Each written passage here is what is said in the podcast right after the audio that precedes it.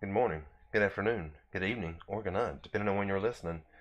Welcome back to Spiritual Soldiers, Warriors of Christ podcast. In this podcast, we're going to be going over Psalms 46, and I pray that this is a, an encouragement to you. You know, let's reflect on what God has done, the works of the Lord that it says in this psalm. You know, it, we talk about God's works, what He's done, who He is, who we are to Him through Christ. Uh, let's go ahead and begin. If you have your Bibles, or if you want to just listen as I read it, you know, follow along and pay attention. Psalms 46, beginning in verse 1. God is our refuge and strength, a very present help in trouble.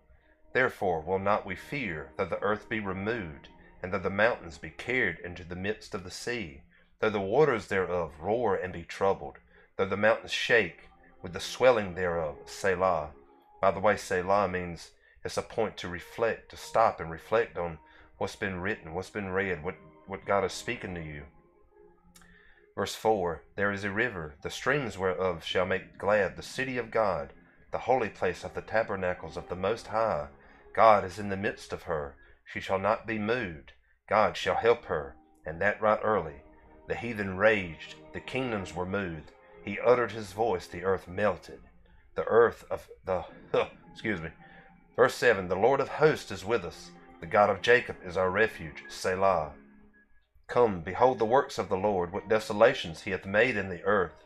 He maketh wars to cease unto the end of the earth. He breaketh the bow, he cutteth the spear in sunder, he burneth the chariot in the fire. Be still, and know that I am God. I will be exalted among the heathen. I will be, I will be exalted in the earth. The Lord of hosts is with us. The God of Jacob is our refuge. Selah. And again, that word Selah means it's a point to stop and reflect.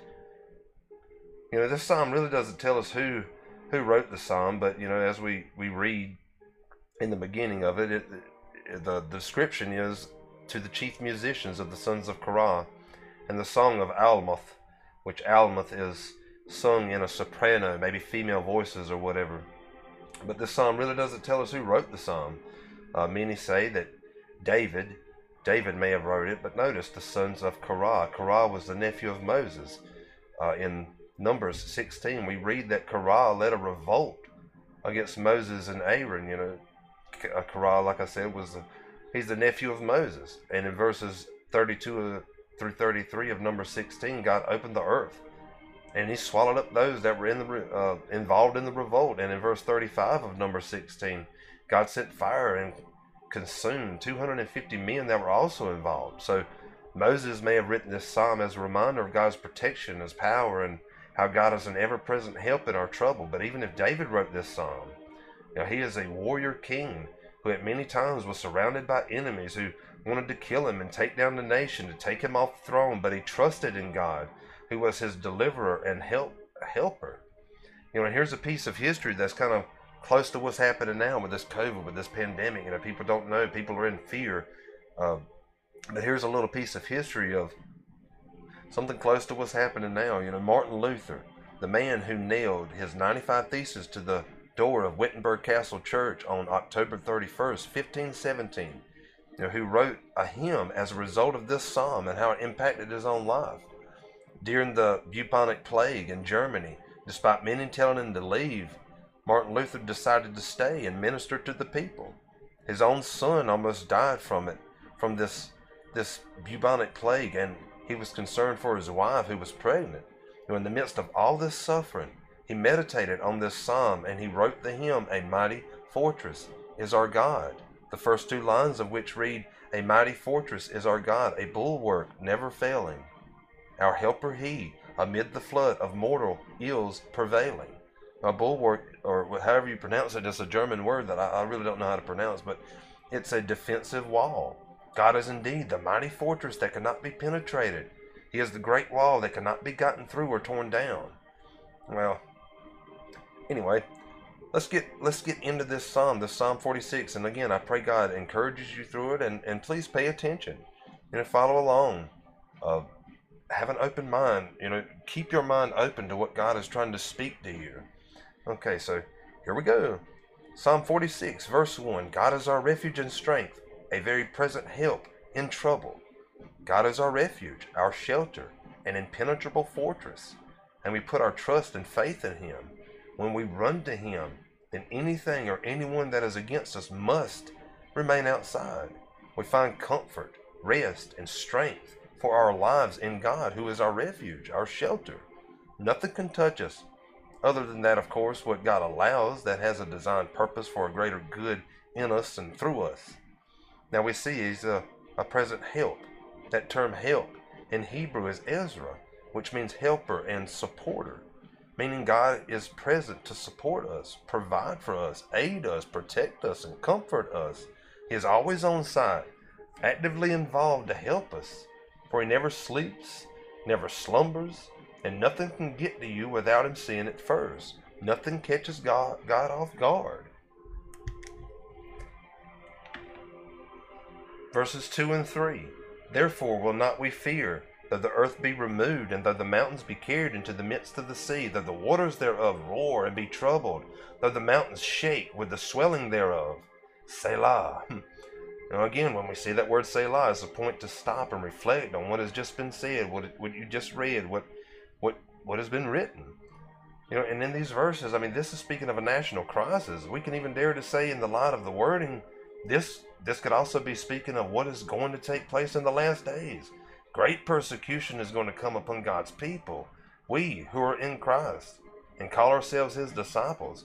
You know, in the book of Revelation, sea can refer to a nation or a great number of people. And here in verse 3, it says, Though the waters roar and be troubled. You know, during the last days, a great number of people are going to roar and be troubled. I mean, look at the roaring of people now who are very, very troubled. Right in the middle of this thing. I mean, they're consumed with fear and they're troubled. But even in the middle of all this, we should not fear because God is with us. He is our refuge, our shelter, our high tower.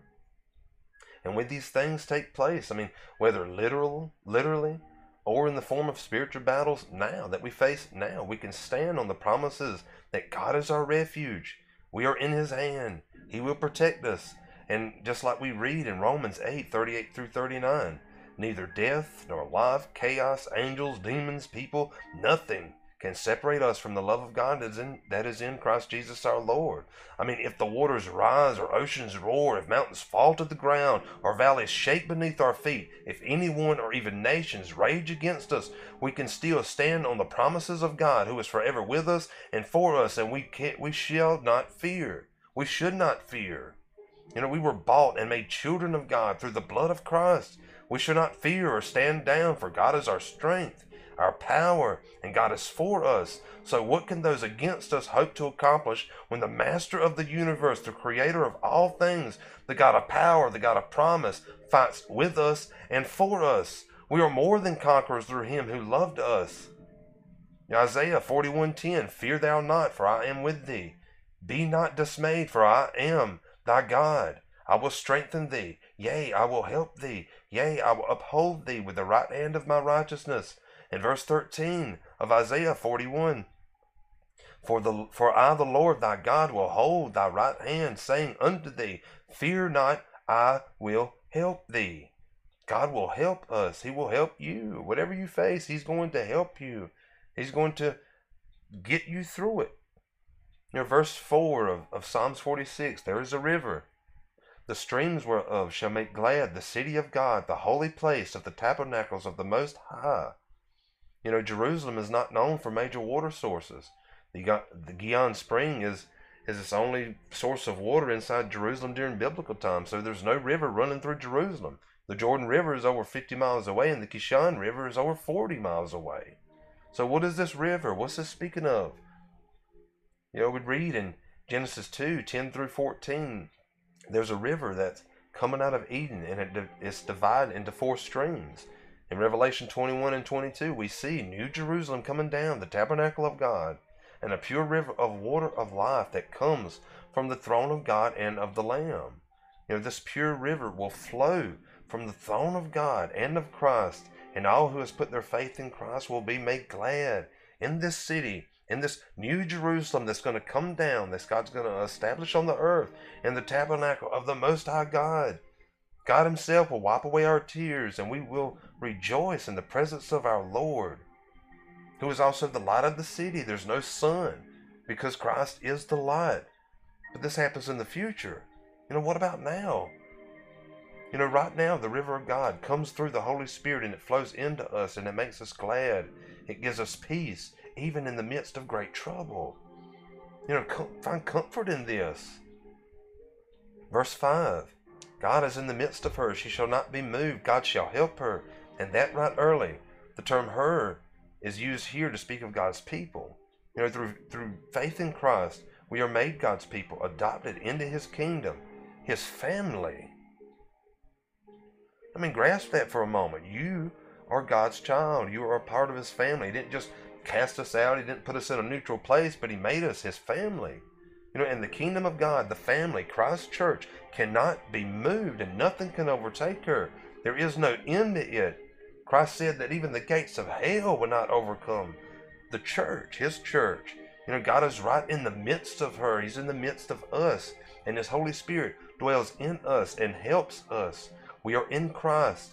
And through him we are immovable and upheld. Even under the strongest attack, we will not be moved or overthrown. I mean, we may feel pressured and overwhelmed at times, but we will not collapse, for we are anchored to God. And if He cannot be moved, then neither shall we. You know, God shall help her, and that right early, meaning early in the morning when the people of God are most vulnerable, or at any time you feel vulnerable, maybe to the point of giving up or giving in due to attacks at our weakest times. It's a promise. God will help you. Grasp that. Please grasp that. God will help you. You are not alone. In verse 6 and 7, the heathen raged. The kingdoms were moved. He uttered his voice. The earth melted.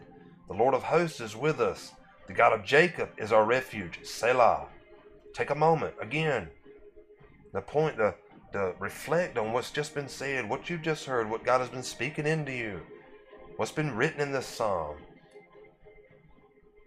It's powerful stuff. I mean, grasp it now. I mean, uh, you know, and we as disciples, we're not excluded from trouble.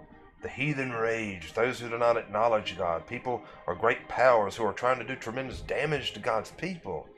You know, there, there's coming a time that government may ban the Bible. You know, it may take our freedom as Christians to gather together, and they have they banned the Bible. They banned people gathering together as Christians in other countries. You know, they may do that here in America. And one day we may be called traitors because we're we'll speak against the evil, you know, that they're bringing upon the nation or upon people. But when all this takes place, God will defend us, He will protect us. But even if He allows us to die, we'll still be better off because we'll be with Him. But just remember, God will pay back every wrong. Listen, God uttered his voice and the earth melted. All God has to do is speak and everything against you will melt away. But he does allow that which is designed to grow us, to teach us, and to conform us to the image of Christ. But in the last days, God will speak against every evil, evil thing, every heathen, and every wicked nation, and the earth will melt. I mean, we read in 2 Peter 3:10, but the day of the Lord will come as a thief in the night, in the which the heavens shall pass away with a great noise, and the elements shall melt with fervent heat, the earth also, and the works that are therein shall be burned up. I mean, nothing's going to go unpunished. God will pull us out of this world when He sends Christ back to gather us before He pours His wrath out on this world. He will remove us. We are going to face tribulation. But through that tribulation, God will help us. He will guide us. He will protect us. He will comfort us and give us peace and strength to make it and endure and persevere through it. But He will pull us out before He pours out His wrath. He will send Christ to gather us and He will raise His voice against all wickedness, and this earth will melt, and all the works of evil will be burned up with it.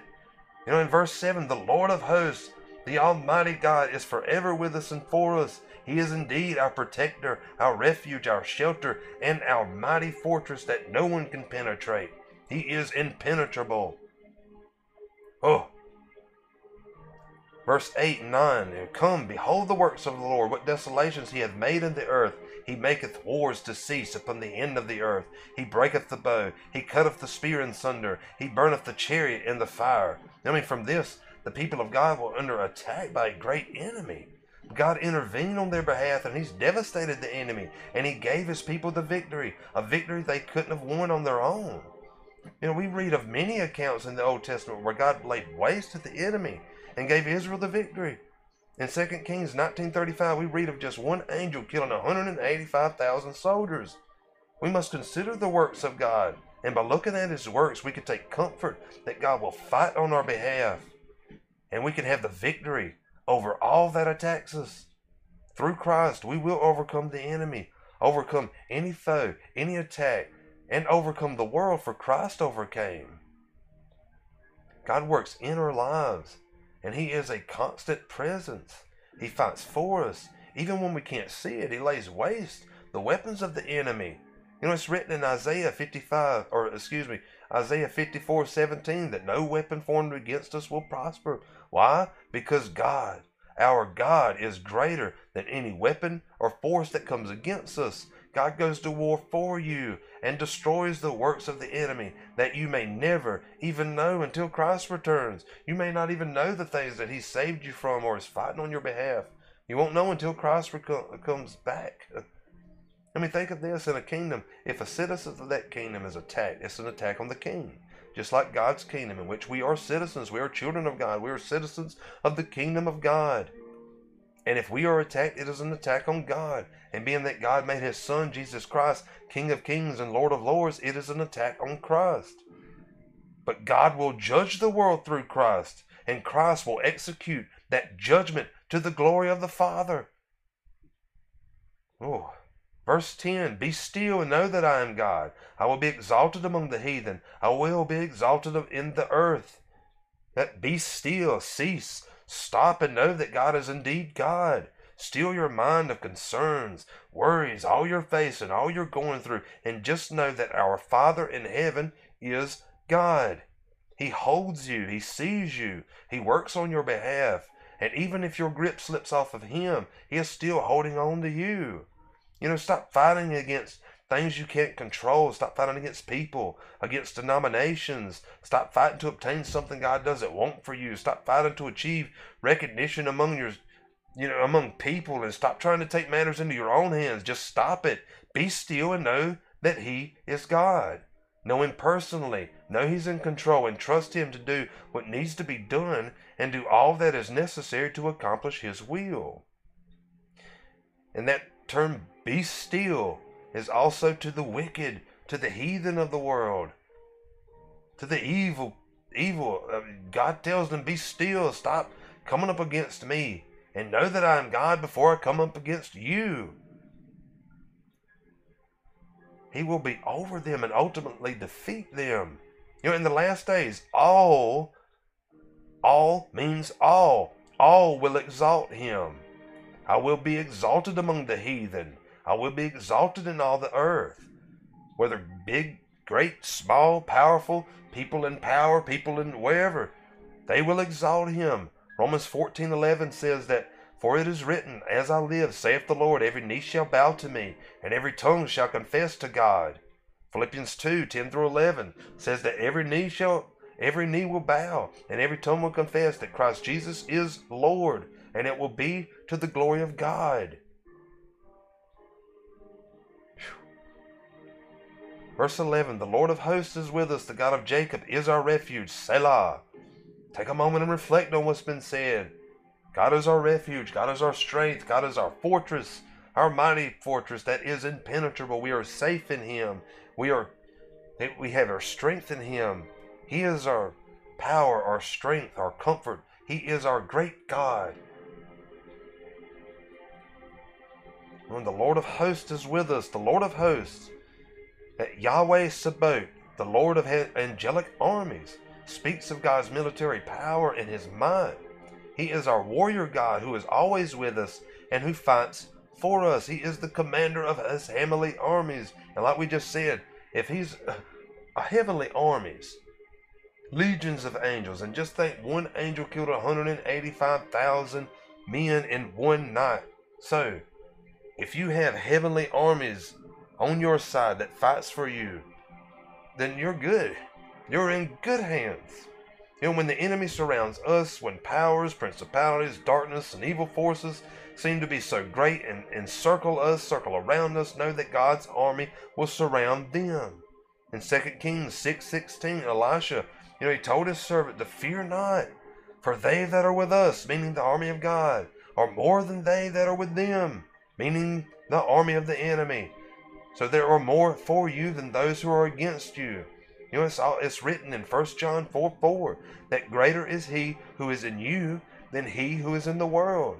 God is with us, and he is far greater than anything. Therefore, you have nothing or no one to fear other than God.